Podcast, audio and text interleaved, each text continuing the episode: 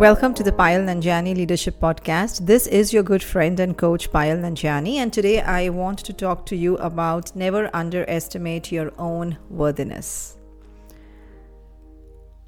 A father said to his daughter, You have graduated with honors. Here is a car I brought many years ago. It's pretty old now, but before I give it to you, take it to the used car lot downtown and tell them I want to sell it and see how much they offer you for it. The daughter went to the used car lot, returned to her father, and said, They offered me a thousand dollars because they said it looks pretty worn out. The father said, Okay, now take it to the pawn shop. The daughter went to the pawn shop, returned to her father, and said, The, the shop owner said, It is only a hundred dollars because it is such an old car. The father now asked his daughter to go to a car club and show them the car.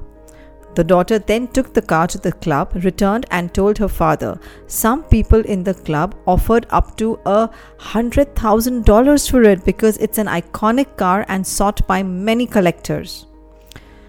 Now the father said to his daughter, The right place values you the right way.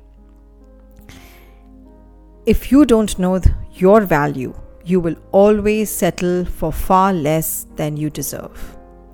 Well, this is so true for each of us in our profession. People who don't know their value settle for less than they are worth.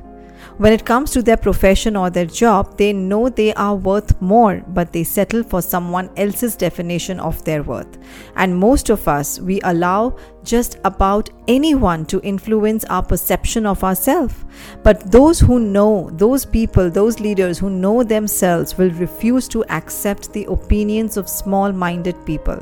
They refuse to be put in a box. They will not be defined by anyone but themselves. They know their value is set by themselves, by their own thoughts about who they are, and not someone else's opinion of what they are worth. So I encourage you that you must build your self worth by the work that you do every single day on yourself. You build it by the way that you show up every single day.